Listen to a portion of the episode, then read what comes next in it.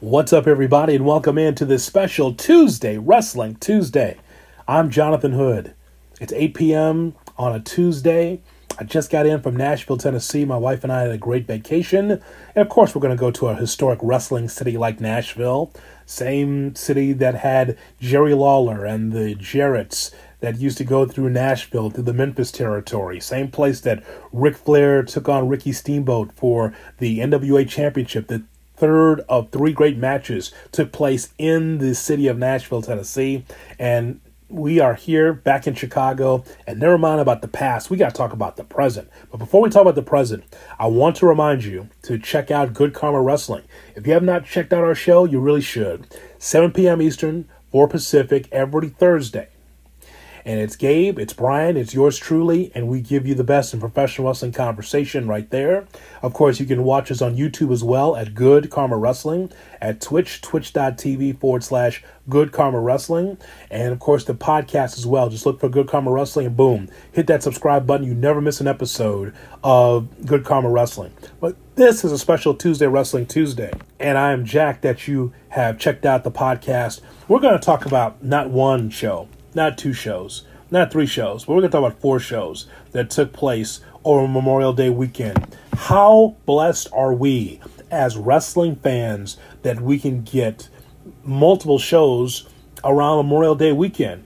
So I'm going to review quickly four shows that I saw uh, while I was on vacation. It is amazing how much terrific wrestling's out there. We're blessed the idea that there's just one company or two companies. No, there's multiple companies that are really giving us quality wrestling.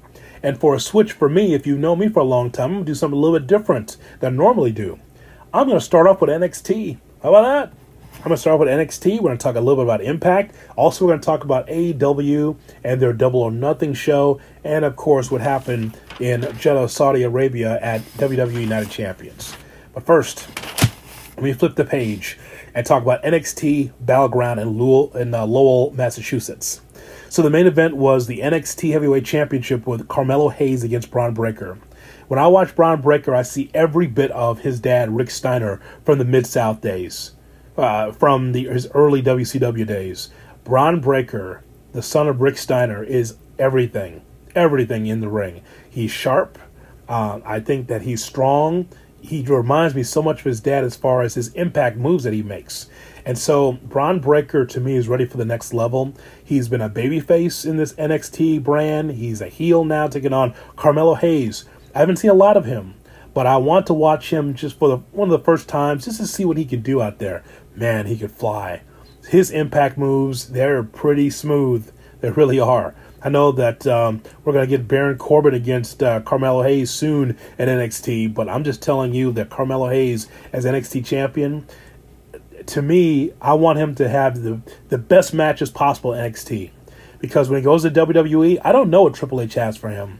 Usually he sides with guys from the New England area where he grew up, you know, so maybe Carmelo Hayes will get over uh, on a SmackDown or Raw brand, but man, he flies through the air. He is really incredible to watch as a young wrestler in this company.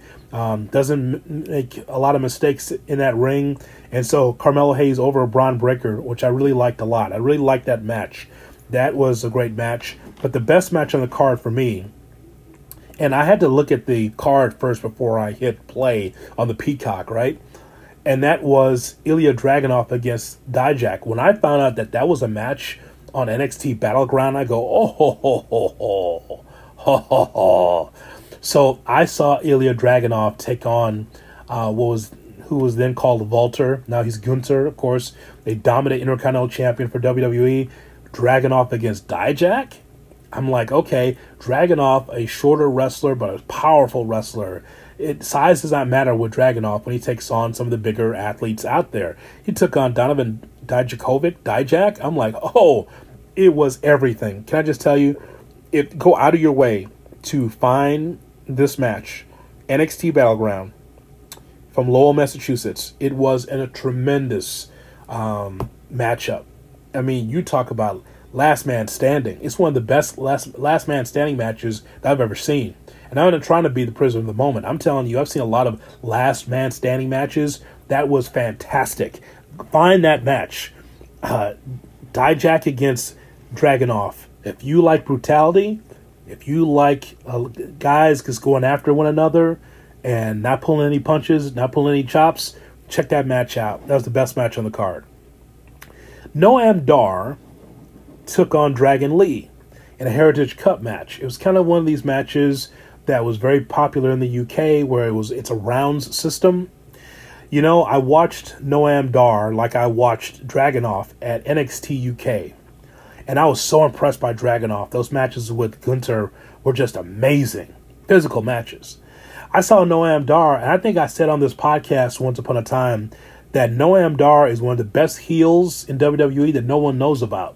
Because I was watching NXT UK every single week, and I just thought that that action was fantastic. It was a great idea by Triple H trying to take advantage of what was going on in the UK scene. And uh, Noam Dar is a smarmy little heel, and now he takes on Dragon Lee, and he had help to win this this matchup. But I like Noam Dar a lot. He's carrying around that Heritage Cup uh, championship, so I like this match very much. So go and watch that match as well. Um, it, it, I just want to just point this out too before we move on. So it's amazing how the WWE does this. The WWE can bring in a wrestler, and if that wrestler decides, no, I want to do something else, no, you know, you're not going to pay me, I'm not going to come back to the company anymore, they will replace you. They have an assembly line of replacements. If there is a wrestler that is unhappy in WWE, they'll find them. Tiffany Stratton won the uh, women's championship in NXT. She came down. This is the first time I've seen her. She walked down the aisle. I'm like, oh my god, they replaced Mandy Rose just like that, because the persona is the same. She's supposed to be this, you know, great looking blonde and you know, buxom, great body, you know, salty tongue, ha- attitude, you know, kind of the woman of 2023 as far as wrestling is concerned. Um, and and so I watched her. I'm like, my God, Mandy Rose leaves, and Tiffany Stratton she picks right up where Mandy Rose left off. It's, it's almost the same wrestler in a lot of ways, the same look.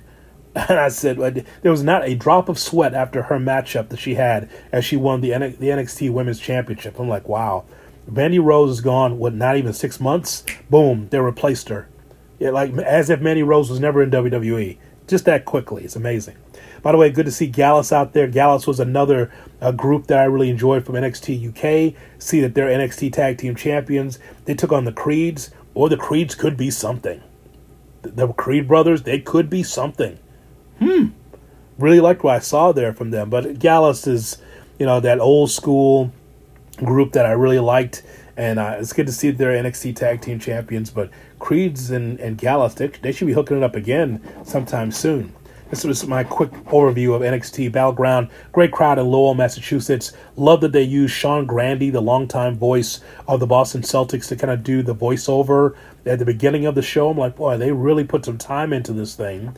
Uh, NXT usually is in Orlando at their performance center, but for them to go out and to have a good crowd. I didn't see WrestleTix. I didn't see the official attendance because I've been away, uh, I, so I didn't study that. But it just looked as if it was a crowd that was familiar with uh, the cast, uh, familiar with the roster for NXT. So NXT Battleground, thumbs up for them. Again, there's a number of young wrestlers I had never seen before, only I read about, but I took time to say, okay, Hood, I know that you've been against NXT uh, since the Black and Gold brand left. Let's take a look. And I was really impressed with two or three matches on this card. Impact Wrestling. Oh boy. Okay, so Impact Wrestling had their show on Friday. I don't know why Impact Wrestling feels like they should have their pay per views on Friday. I know that the traditional wrestling time is to do it on a Saturday or Sunday, but they have theirs on Friday night. And that's what happened. They had their Under Siege show uh, for Impact Wrestling taking place uh, in uh, London, Ontario, Canada that was on Impact Plus and uh, on their platform. Okay, so you see, you hear my hesitation. So a couple of things, just a couple of notes from this. It's good to see Nick Aldis uh, over Kenny King. I like both wrestlers very much. I've always been a Nick Aldis fan. Watching what he did at Impact the first time, and then from there, watching what he um, did with the NWA. He was the face of the NWA for a few years. Uh, and it's good for him to get out of there now because it's just a disaster without him. But Nick Aldis, it's good to see him in the ring. I just know that if you put the title on him, there'll just be a whole different tenor to that product. I don't know if he's going to be the next heavyweight champion at some point. I have no idea, but I just think that all being in the ring against a veteran like uh, Kenny King was very good. Uh, I saw Dirty Dango against Joe Hendry. so J- Joe Hendry's there, the digital champion. Dirty Dango. I mean, it's Fandango who he's over, but it's Dirty Dango, ooh, um, again, comedy from Dirty Dango. But Joe Hendry, you know, if I had my own promotion, I would try to get Joe Hendry to be part of it. I think, you know, just because he is musically inclined, because he can sing, he gets a crowd into it. Um, say his name and he'll appear. I believe in Joe Hendry. I like him. I've seen Trinity wrestle three times now with Impact Wrestling. Saw the Chicago tapings. Very happy for Trinity that she's there. It's just uh, you know, it, it's something about Trinity where she hasn't gotten out of the blocks just yet at Impact Wrestling. She defeated Giselle Shaw. That's fine. Uh, the women's group and the, the, women's division has been solid for Impact Wrestling for quite some time, going back to when Dirty Dutch Mantell was running the knockout. So I, I want to see more from Trinity. I, I imagine she's going to be champion at some point. It's just something about that company. I know Impact's not WWE. You and I both know that.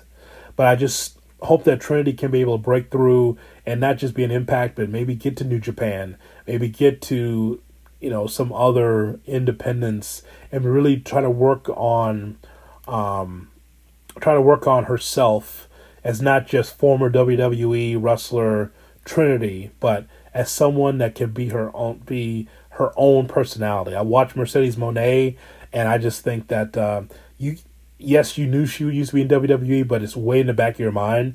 Trinity's so new at Impact Wrestling, hopefully that she'll be able to shine on her own and leave WWE in the back in the background. Uh, Trey Miguel really liked that match against Chris Sabin. Um, Steve Maclin against PCO. Okay, let's talk about that just for a second. Watch this match, and I, I knew PCO wasn't going to win. I know that PCO is 100 years old, but he could take a hell of a lot of punishment but Steve Maclin hit a geyser, a gusher. Uh, he hit an artery, and he bled like I've never seen before. I've seen Dusty Rhodes and Ric Flair, and I've seen so many bleed before. But Maclin, he looked like he hit an artery after this match, and there's just you couldn't see his face anymore. Just you talk about a crimson mask. His whole face was red, and I'm like, bro, a little color, a little color you know, like Jon Moxley gives you a little color, just yeah, uh, not the whole face. Like you know, it just it's. I mean, Maclin is supposed to be a, a heel as the Impact champion. Makes him a baby face though when he bleeds like that because you feel bad for him. Lastly, about this, or well, a couple of things. One, Jordynne Grace loses her match. Makes me wonder if Jordynne Grace is leaving Impact Wrestling. That's everything I keep reading. Where's she going from here? I'd love to see her in New Japan. I think that should be a waste in the AEW because it seems like the uh, looks like the the vacancies are not available. There's no vacancies because that roster is filled with stars, Ring of Honor, and um, AEW, everything that they're doing there. So I don't know if there's any room for her. WWE, probably not. But I'd like to see her maybe in New Japan someplace. Looks like she's going to be finishing up at Impact Wrestling the but the very last thing is Bully Ray putting Scott D'Amore through a table. I know that you might have seen this at GKW underscore wrestling on Twitter, as I retweeted that uh, a couple days ago. Bully Ray putting Scott D'Amore through a table. Oh, not just a table. The table was set on fire. And I would just ask, did that make Scott D'Amore a babyface? Are we supposed to make? Are we supposed to feel sorry for Scott D'Amore? Because I do not. I do not.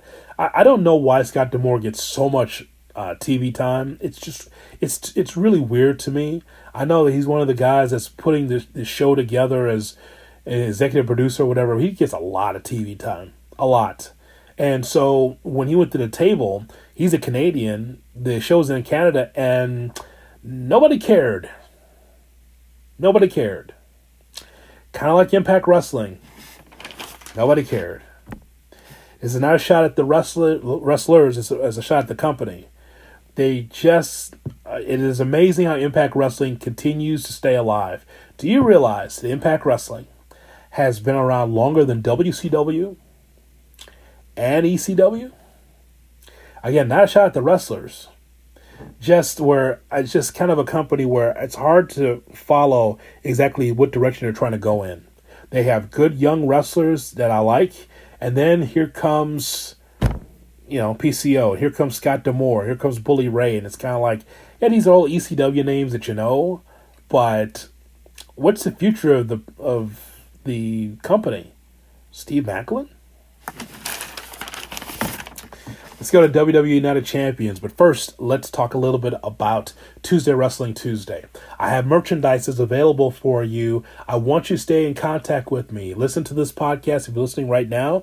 I want you to stay in contact with me. Hit me up um, on Twitter at Good Karma Wrestling, uh, GKW underscore wrestling, uh, as well as um, on Instagram at Good Karma Wrestling as well. Make sure that you stay connected to me about everything that's going on in professional wrestling, check it out. And we got merchandise. We've got t-shirts.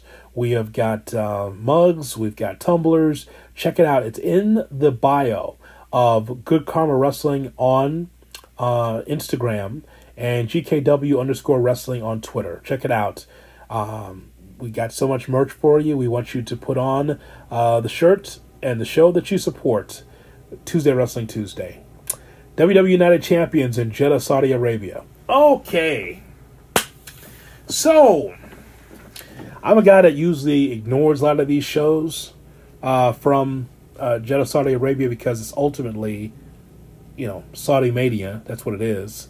Uh, it's the WrestleMania for Saudi Arabia. But, you know, there was more on the line this time than normal. And starting with the WWE Championship or the World Heavyweight Championship, whatever this is supposed to be called. The new world's champion is Seth Rollins. And I'm still confused of exactly what um, the tribal chief, Roman Reigns, is supposed to be if Seth Rollins is the world heavyweight champion. I don't understand. So Rollins is the world heavyweight champion and Reigns is the universal champion. What's the difference? I don't understand. So Seth Rollins becomes the champion in a fantastic match against AJ Styles. A match of the year candidate, in my view, of uh, Rollins and um, AJ Styles. If you haven't seen this match, go back and watch it. I knew that Seth Rollins was going to win, just didn't know the match was going to be this spectacular. But it, I should have known because Seth and Styles are two technicians in the ring. AJ Styles and Seth Rollins know how to make their opponents look good, and they also have a plethora of moves. I was really impressed by these two. Yeah, I think it's a match of the year candidate. I really do. And Rollins wins the championship. Hats off to Seth Rollins because he gets the crowd into it wherever he goes, whether it's a live event or uh, on Monday Night Raw. My God, he gets the crowds behind him. And there is no turning back. This is not going to be a heel Rollins anytime soon because I'm sure he's making merchandise money hand over fist because people like Seth. It's just weird. He swings his arms and he wears these really um, crazy outfits, and he's he has this cackle of a laugh, and the fans are into it because it's just different, and I'm happy for Seth. He's in a, in a real groove and a real um, and is really catching stride right now as a performer in WWE. So I'm very happy for him. So we go to um, Trish Stratus against Becky Lynch. I like that uh, Becky Lynch keeps wearing these Kill Bill outfits. Have you seen this? It's pretty cool. She, you know, if you ever seen the movie Kill Bill, she's got the all yellow outfit. I thought it was really nice. Trish has not lost a step. She isn't. And, and and when I look at her as a heel, I know that ultimately she's the ultimate baby face, but it just shows her range. She could be a baby face or a heel. She's a heel in this situation, and as, as while she's being a heel, she's helping Zoey Stark out from NXT in a big way. Zoey Stark's in the main roster. This is great for Zoey Stark. Trish Stratus against uh, Becky Lynch. Give me that as often as possible. Trish hasn't lost a thing. And with Becky Lynch, it's just kind of like Trish, kind of like Edge in, in Edge's return. Trish still is sharp in the ring, and I thought this was a really good match. and I like to see it more often. So after 500 days of being uh, a women's champion, Bianca Belair loses to Asuka. Two things with this: this was an excellent match. Uh, we've seen it a couple times now, and I'm happy for Asuka. I'm happy for Bianca, quite frankly, because she doesn't need the championship anymore to prove that she is one of the best baby faces in WWE. Uh, I'm sorry, one of the best baby faces in wrestling. Let's just do that. Bianca is just that good. She is so connected to the fans, so connected to little girls, so connected to the guys. It, it's one of these things where Bianca Belair is the the woman that guys want to be with and girls want to glom onto. That's exactly what it is. Little girls see her, the big braid. She, you know, dances down the uh, the aisleway, and she's become this kind of iconic star uh, for the modern era for 2023. She's going to be in movies soon. I just think that she's that good. But a couple of things. Bianca didn't lose anything from losing the championship. People love Bianca Belair. But the other side of it is Asuka. So here's what I want to point out about Asuka. It's amazing what happens when you have a little bit of a tweak of a character. You you go away for a while, you have a tweak in your character, a little change of the face paint, and you become almost a new character. That's what happened to Asuka. It wasn't the same Asuka. The one that just won the championship in uh, Saudi Arabia It's a different Asuka. She still is a tremendous wrestler, as you know, but it's just you notice just a tweak of the character a little bit. She's a little bit crazy. Sometimes we saw her in vignettes without the paint. Sometimes she had the paint. Sometimes she had regular hair. Sometimes she didn't. Uh, it's such an interesting dynamic in this version of Asuka versus the last one, because the other one not growing stale. She always was solid, but you just sometimes you just need to go away, come back, and just tweak the character, and boom, look at her now. Once again, champion. So I thought it was well done by both ladies, and well done by Bianca Belair over 500 uh, days as champion. Outstanding.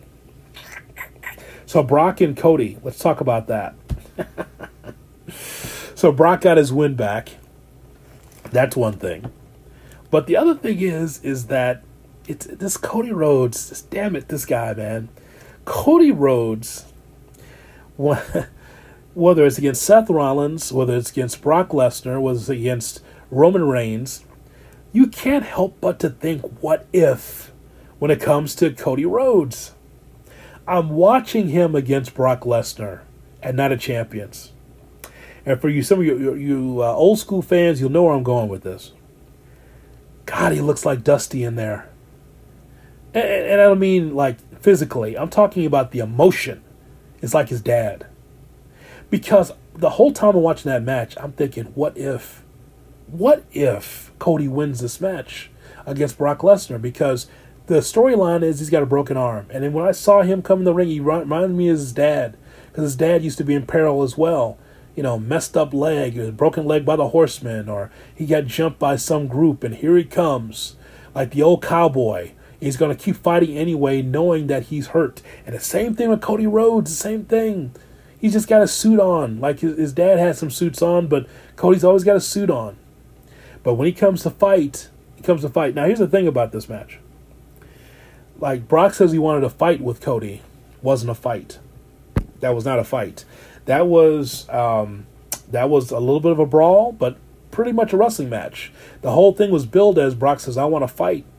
He didn't fight. He didn't fight Cody. So we didn't get the fight that we wanted from Brock and Cody because I don't think Cody could fight Brock. Not one on one, not like that, like not like Dusty could fight Brock, back in Dusty's uh, prime. But nonetheless, Brock got his win back, but uh, it's so interesting watching Cody because just through his eyes, just through the pain that he was going through, it, it kind of reels you in to think, boy, what if Cody just comes out, out of nowhere, just gets a victory, gets a roll up like he did the last time? What if, if Cody wins? And that's the thing that's the magic about wrestling, is that the person that you might be rooting for, or you're watching the match and you're thinking, well, what if, right? And with Cody Rhodes, he just reminds me so much of his dad, fighting from underneath, against all odds. And in this case, Brock won, but I'm sure there's going to be another match between Cody and Brock at somewhere down the line. So then we get to to this matchup here with Solo and Reigns against Zayn and Owens. And Jimmy Uso snapped and he kicked the tribal chief in the head. This storyline, let me tell you what Roman Reigns told a reporter during WrestleMania. He said, All these other storylines we see in wrestling is fast food. But What we're doing here with the bloodline is filet mignon. You're going to have to wait on this meal. You're going to have to wait to see how this meal ends.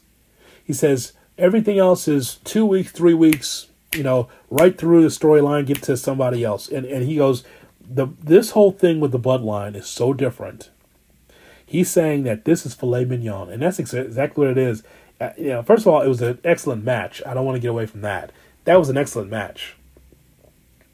The match had a slow pace because they were more focused on the storytelling than packing as many moves into each minute as they could. And it worked well for what they were trying to accomplish, especially because Zayn, Owens, Reigns are great storytellers in the ring. And Solo will be there, I'm sure, at some point as well as he moves along in his career. But Jimmy drilled Reigns with a super kick. And Jey yelled at him. It's like, hey, hey, what are you doing? And Jimmy said, what he's doing is what Jey should have did a long time ago. And he kicked Reigns again. wow. Wow. And the fans, which were great the whole time, the fans in Jeddah, Saudi Arabia, because this is their this is their WrestleMania, they really, really love that. They love the idea that Roman's got his comeuppance because Roman stood up and he he just kind of put his hand and tried to kind of muff Jey Uso, muffed him again, and Jimmy said, "No, f that, you're not doing that." Bam, and that's what happened. What a what a, just a great story because now Friday on SmackDown everyone's going to watch and an abundance of well over 2 million people are going to wait to see what Roman Reigns has to say about how he got kicked in the head by his, by uh, uh, Jimmy Uso. Gosh. What a great story. it really is. Is the best story in professional wrestling. And you see it's coming to an end at some point. And I'm not looking for it to end it can go as long as it wants to because, you know, Sami Zayn is there and he's speaking Arabic, which is awesome. And you saw Roman Reigns with a genuine smile in the corner. If you watch this, he was happy that Sami was home. There's so many different angles and things that you see when you're watching these shows where you can see Roman just very happy for Sami, genuinely, away from the wrestling, away from the storyline. But then it got into it when the bell rang, of course. But boy, oh boy, now I can't wait to SmackDown. What's going to happen now? What's Roman going to say now? You know, and then Solo Sikoa again won't say much. What's on his mind? What's on Paul Heyman's mind? Is there another Samoan coming? There's a number of other Samoans that are available that can come into the story. But I mean, it's just it's fantastic. It really is. Hey, don't forget, we've got more wrestling conversation for you coming up on Thursday uh, at 7 p.m. Eastern, 4 Pacific for Good Karma Wrestling. It'll be Gabe, it will be Brian, it will be me, and we'll be breaking down a lot of what we're talking about here and more. Make sure that you're with us on uh, every Thursday. Again, twitch.tv forward slash Good Karma Wrestling. Also on YouTube, youtube.com. Go to Good Karma Wrestling. The links are in the bio of this podcast. So just click after we're done and uh, you can make sure that you're with us every Thursday for Good Karma Wrestling. Last thing I have for you is AEW. I want to save this because this was longer uh, than Night of Champions, longer definitely uh, than Impact Wrestling Show and NXT ba- Battleground. Find it interesting that NXT Battleground want to take on this show AEW's flagship event, Double or Nothing. Now, of course, Shawn Michaels will go, uh, uh, I had no idea. Uh, I had no idea that we were going against AEW show. No, that's not what we, we just want to take care of, we just want to have a show on Memorial Day weekend. Okay. Maybe Shawn didn't know, but Triple H knew. so he wanted to have a good crowd in Lowell, Massachusetts, and he did, but, but again, this is Double or Nothing in Vegas. I want to talk about the wrestling, then I want to make one other comment about what I've been seeing uh, online since I've been away on vacation about um, what's going on with this show. Okay, the AEW World's Championship, the four way match with the Pillars Darby Allin, Jungle Boy, Jack Perry, um, Sammy Guevara and MJF, the champion. This was excellent. It was the best match on the card. And all four guys busted their ass. All four guys put together a fantastic match. I've heard people say this reminds them of uh, matches in the UK or matches in Mexico. I don't know about all that. All I know is that this four way match delivered. Now, the build might have been a little clunky, and you didn't know who was a babyface or a heel. It's good to hear that Sammy Guevara and uh, Tay Melo are going to have a baby. That's awesome. We found that out before uh, the matchup took place. That's awesome. That's cool. But MJF proved why he's one of the best wrestlers in the world. Because you don't see him very often. It's it's perfect how he's being utilized in AEW. In that, when you do see him come out there, he gives you a really strong effort. And MJF is still going to be known as a wrestler that could have come along in the 50s, 60s, 70s, 80s, 90s, 2000s, 2010s, and where you are right now.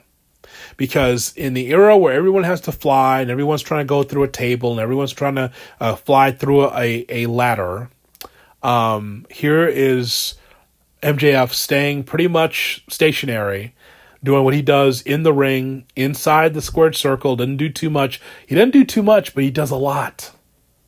MJF is the kind of wrestler, the kind of heel I grew up watching, without the profanity and all the other nonsense. Um, but as far as the in ring, that's what a heel used to look like.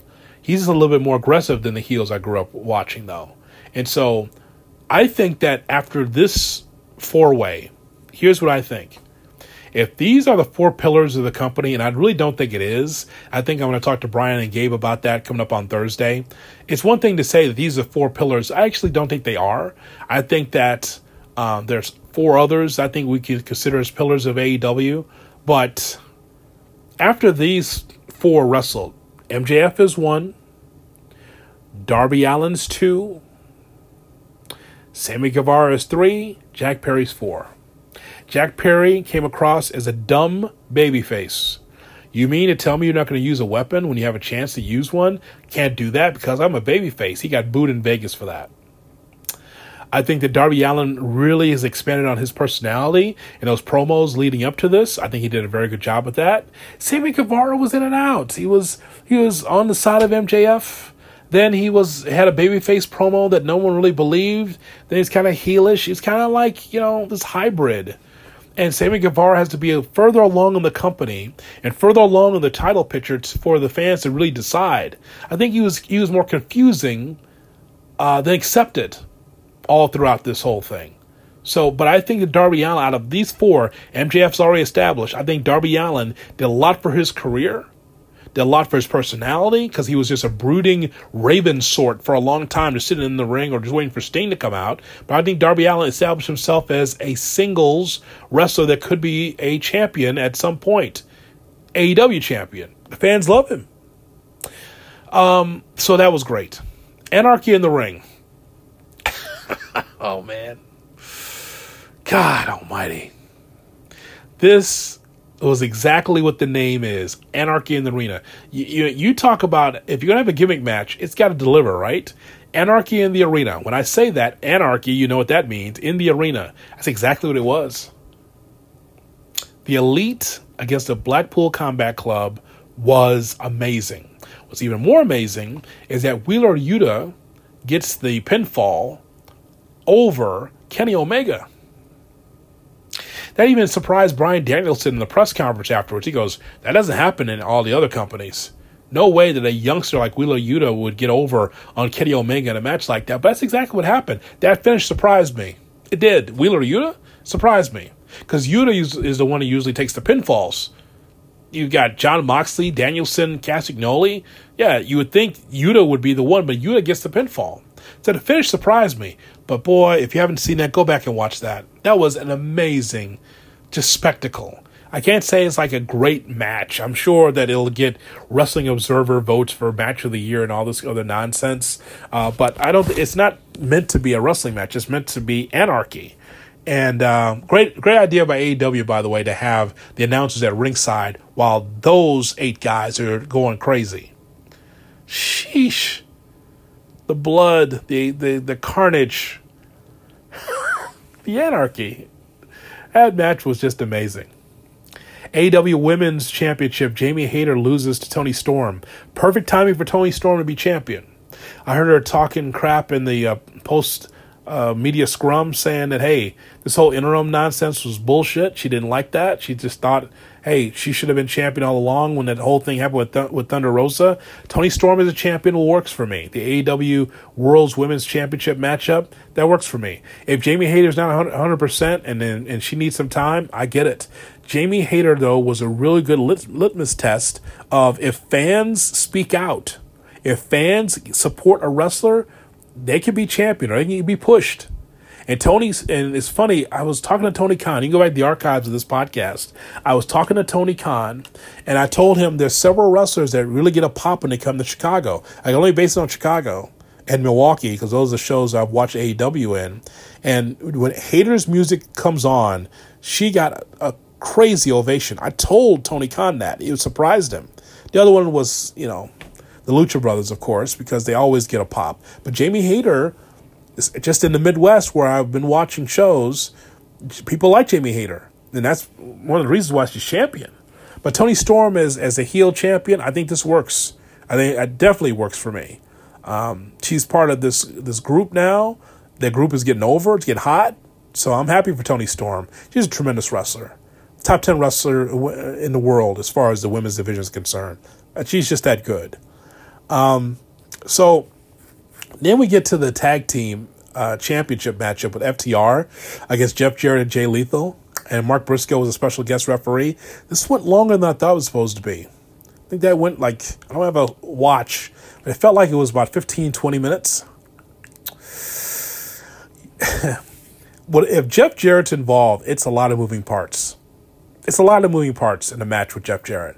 It was not a bad match it was believable that Jeff Jarrett and Jay Lethal could have won because, you know, you've got Jeff's wife out there, Karen, and you've got Sanjay Dutt, and you got the big guy out there. Like, oh God, there's so many things going on. And you know, I I, I thought it was a good match. Um, I think it could have been a little shorter, but uh, but you know, boy, Mark Briscoe taking a a, a guitar shot Aubrey Edwards, the the official, the backup official, runs down. Karen Jarrett hits Aubrey Edwards with the guitar. What the what? Karen Jarrett's a hell of a heel. She still looks good too, by the way. She looks like her TNA days. She hasn't aged a minute. So, um, but I thought the match was a little long, but I thought it was solid. Um, it, the Blackjack Battle Royal is one of the best battle royals I've seen in a while. Um, and the reason why is because it was physical. It wasn't guys just standing around. Everybody was trying to get their shit in. I loved it. I, I thought it was a very good battle royal, and uh, I thought that is there a way for Orange Cassidy to lose this one? No, it came down to him and Swerve, and the finish of it was just so simple. Little kick to the arm. Swerve lost his balance. Boom, and then Orange Cassidy. Let me tell you something. He is the greatest leadoff hitter I'm using a baseball metaphor, the greatest leadoff hitter in professional wrestling. They roll him out there to start dynamite seemingly all the time. He's part of this Blackjack Battle Royal. And guess what? He wins that one too. He is just amazing in this ring. And his character has, has evolved. People really enjoy him. And so I thought that was great. Uh, just a few other matches that stood out, and we're almost to the end here. Um, the ladder match for the TNT Championship okay. Christian Cage is at an age where he's not going to do those ladder spots as much anymore. But does that mean Wardlow has to do all of them? There could have been a serious, for real, serious injury with Wardlow as he tried to jump from the ropes to the to the ladder. The ladder collapses on his ankle. Could have snapped his ankle that's a 300 pound man. And again, it's impressive if he's able to make that leap, but he doesn't have to do that. He was on top of a ladder and went through a whole bunch of, he was at the top of the ladder on the floor. Okay. If you saw this, he's on the ladder's erected on the floor. He goes all the way to the top rung and does like a, a dive onto Christian or Luchasaurus, one of the two. I'm like, why does he have to do that? I, I didn't. Just because you can do it, does that mean he should do it? He's a 300 pound man. He does the same thing that he's doing the same moves that Komander would do, that that Bandido would do. I, I just, I just don't want a tragedy. That's what I'm saying. I'm just, I, I'm just befuddled because it's kind of like you're a big dude, man. All your stuff should be around ringside or should be in the ring. All your power moves. He's on top of a ladder. He did everything that Christian used to do when Christian was younger. I just didn't like this match very much. Arn Anderson comes in there and tries to stop, uh, you know, Christian's sidekick there, grab, you know, biting on it, biting his thumb. You know, you could tell that Arn's like bleeding from the the mouth with a blood capsule coming out of his. That was just, I don't know. This that was okay. I didn't think it was great. Yeah, I'm impressed by Wardlow. Could he do these things? But to, should he have to? so, do, or do you get Wardlow and Luchasaurus next? I really thought that Taya Valkyrie was going to beat Jade Cargill for the TBS Championship because the crowd was into it as if Taya Valkyrie was going to win that championship. I thought she should have. I um, Jade Cargill. she's getting better and better every time I see her, quite frankly, uh, because I criticized her for a while, saying she was kind of colored by the numbers, kind of do the same things over and over again. But I, uh, I was impressed by Jade Cargill. She showed some things I hadn't seen before, and that's cool. And she takes on Taya Valkyrie. I thought Valkyrie could have won, but then Kris Statlander comes out after uh, Jade beats Taya, and Kris Statlander wins in less than a minute the championship. Now, I did not have Kris Statlander on my bingo card thinking that she was going to come out there and win the championship. Of course, Mark Sterling says after the match in which Jade defeats Taya, you know, we'll take on all comers anytime, looking for new competition. Here comes Kris Statlander. She did get a pop. Uh, I didn't expect that pop. I didn't. I haven't missed Kris Statlander at all. Uh, you know, I don't. I don't follow her on social media, so she just kind of kind of came out of nowhere. This easily could have been Taya Valkyrie winning the championship and all of a sudden switching the spotlight off of Jade and then putting it on Taya versus Kris Statlander. Statlander comes out, pushes Jade out of the way, and then, you know, maybe Kris Statlander says, I want a, a match up against Taya Valkyrie. But that's not what happened. Kris Statlander, who's been often injured, wins a TBS championship. Okay, just, I mean, she's been uh, she's been injured several times, and they put the title on her. Okay, I don't agree with that. I think Taya and um, should be the champion. Should have been the champion the first time. Uh, should have been the champion at Double or Nothing because she's just that good. She looks great. She's a tremendous wrestler. She's just not some veteran wrestler they put on the roster. She actually should be champion. And um, she loses twice to Jade. Okay, no shame in that. But then here comes Kris Statlander out of nowhere, and she wins the title. Okay. Uh, the AEW World's Trios Championship with the House of Black taking on. Uh, yo, yo, listen, listen. Those guys are great. The acclaimed are just a tremendous act. Um, this match was about 15 minutes. I, they put the, they kept the heat on Anthony Bowens. Tell me if I'm wrong. 11 minutes, 12 minutes. He was in the ring a lot. And then Billy Gunn comes in, and of course Billy Gunn can't go as strong as he used to. He takes the pinfall one, two, three. Hmm. A little bit of a flat finish, but you knew that was going to happen with Billy Gunn being in there. Uh, I guess the House of Black. House of Black are just they're a a roller coaster. They're a steamroller. They have been really good as trios champions they look unbeatable. I know they're not, but they look unbeatable, especially when they, they are menacing when they come down the ring. Their presentation's great. I like them as Trios champion. The unsanctioned match with Adam Cole against Chris Jericho. If it's unsanctioned, why was a referee stoppage? I don't understand. This match, it just lost it for me at the beginning. I don't know why Sabu had to be part of this card. I don't know. He's controversial, Sabu. Um, he's fighting people with a suit jacket on and a, a dress shirt. So that makes it unbelievable. And he's got his headdress on. Okay. So he put he goes through one table and then you don't hear from him again. It's like it just there was kind of like this ret this feeling of a retro pop for him, but I didn't understand why he was in this match. And it, this match really couldn't get out of the blocks for me. Cole and Jericho should have been better, and it just wasn't. It's, it's amazing how Jericho and Roderick Strong was better than this matchup against Adam Cole. Again, a lot of moving parts, unnecessarily, unsanctioned match. Here's somebody here, somebody there. It's like, oh God. It's just it was just way too much for me. Uh, I like to see Adam Cole against Chris Jericho one on one without any outside interference, and let's see two of the best go after one another because this was the shits for the second match on the card on the main pay per view. Just I didn't think it was very good. It just never connected. Uh, so that is, and of course the, the Hardy Boys, and I, I, hope Jeff Hardy's okay. He didn't he didn't look good. The uh, the Hardy Boys and Hook, I guess Ethan Page and the Gunns. That was the buy-in matchup. Okay, so my last thing on this about Double or Nothing in AEW is this. Let me, let me get to this because I can't tell you as a fan how to feel but I can say this. Um, I think it's really amazing how some trolls, that supposedly wrestling fans, love, love to be able to point out the issues in wrestling as far as the company is concerned. I kept seeing video and pictures of empty seats at Double or Nothing in Las Vegas. Now, my opinion is is that if and uh, to me, the crowd never affects me as a wrestling fan watching at home or wherever I am. I was in Nashville watching, and, I, and I'm watching the pay per view. I'm like, okay, I'm just watching the ring. Whether the fans are not mic'd well by the production staff or whatever, I, I couldn't care less.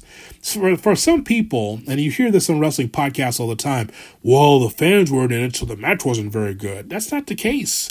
Some wrestling, we as wrestling fans are not all the same.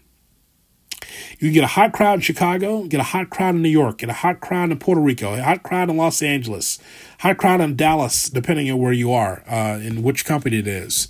You know, and, and you know, there's certain places where fans are really into it, and some places are not. You know, like WWE keeps going to Corpus Christi. They don't say a word. They don't draw well. They don't say anything. You know, I mean, you go to Minneapolis, terrible wrestling crowd. A, traditional wrestling city that didn't say anything. Why? Because they've been WWE trained to just be able to sit there and watch like it's theater. And unless Steve Austin or The Rock are coming out, no one says anything in some of these cities. And because they've been going to wrestling matches for 20 years and used to just sit on their hands and just cheer when the bell rings. so uh, when people say, well, Vegas, you know, it was it was only ten thousand people and there's a lot of empty seats there. Well, you know, listen. Uh, it, for every empty seat, whether it's WWE, whether it's AW, whether it's Impact, wherever, any empty seat means there's a problem in marketing. Is it something they didn't do? Vince McMahon would used to agonize over three or four empty seats in a sold out arena, agonize and say, we didn't do something right because this is not uh, completely sold out. And they say, oh, Vince, you know, it's in the upper deck. He goes, nope, that we didn't do something right because there are empty seats in my building. Didn't matter where it was, what city. And so the same thing can be said about AEW. AEW, again, is a young company. They may bark loudly, some of them, but ultimately they are still a young company. And if Las Vegas is not the right place, they need to go someplace else, like St. Louis, or they need to go someplace else, like you know, uh, in in Detroit. They need to go someplace else, and so or like Dallas. Some of these hot cities they're waiting for to get a good wrestling show. But but my point is that it doesn't disrupt me as a wrestling fan if fans are not cheering in the show that I'm watching. I just and I get so tired. I've been talking about this on GKW underscore wrestling as well. Oh, those empty seats. Nobody cares about the product. The product's in the mud. You know, and then the AEW fan shows all the empty seats at Nissan Stadium in Nashville when they had their show there, or on the hard camera side, where there's there's no no fans on one side of the whole stadium. But nobody cared. But I don't care about that. I just care about good action. I don't care who's there. we have so much interaction on, on social about, oh, empty seats, no one's going. Okay, so do empty seats stop you from being a wrestling fan and going to the shows or watching the shows? I just that that constant trolling is just stupid and it holds back um, certain fans that are in between on whether or not they should buy a ticket or not. If a fan sees empty seats at a WWE show, you think that WWE fans going, ah, stay home because nobody goes. I, I, my my popularity or my fandom is not based on who's going to the show. It's based on who's on the show, not who's in the arena. I don't get it. This is a special edition of Tuesday Wrestling Tuesday with me, Jonathan Hood. Thanks so much if you're listening all the way to 50 minutes into this podcast. Thanks so much for checking it out. And I want to get your feedback. Give me your feedback. If you've listened to this, give me your feedback on everything that happened over Memorial Day weekend. Again, hit me up on Good Karma Wrestling on Instagram, GKW underscore wrestling. Uh, we're placing this everywhere, this podcast, so you can give your thoughts on what happened on Memorial Day weekend. So thanks so much for checking us out. And uh, don't forget, Thursday, Gabe, Brian, and I, we got you for Good Karma Wrestling right here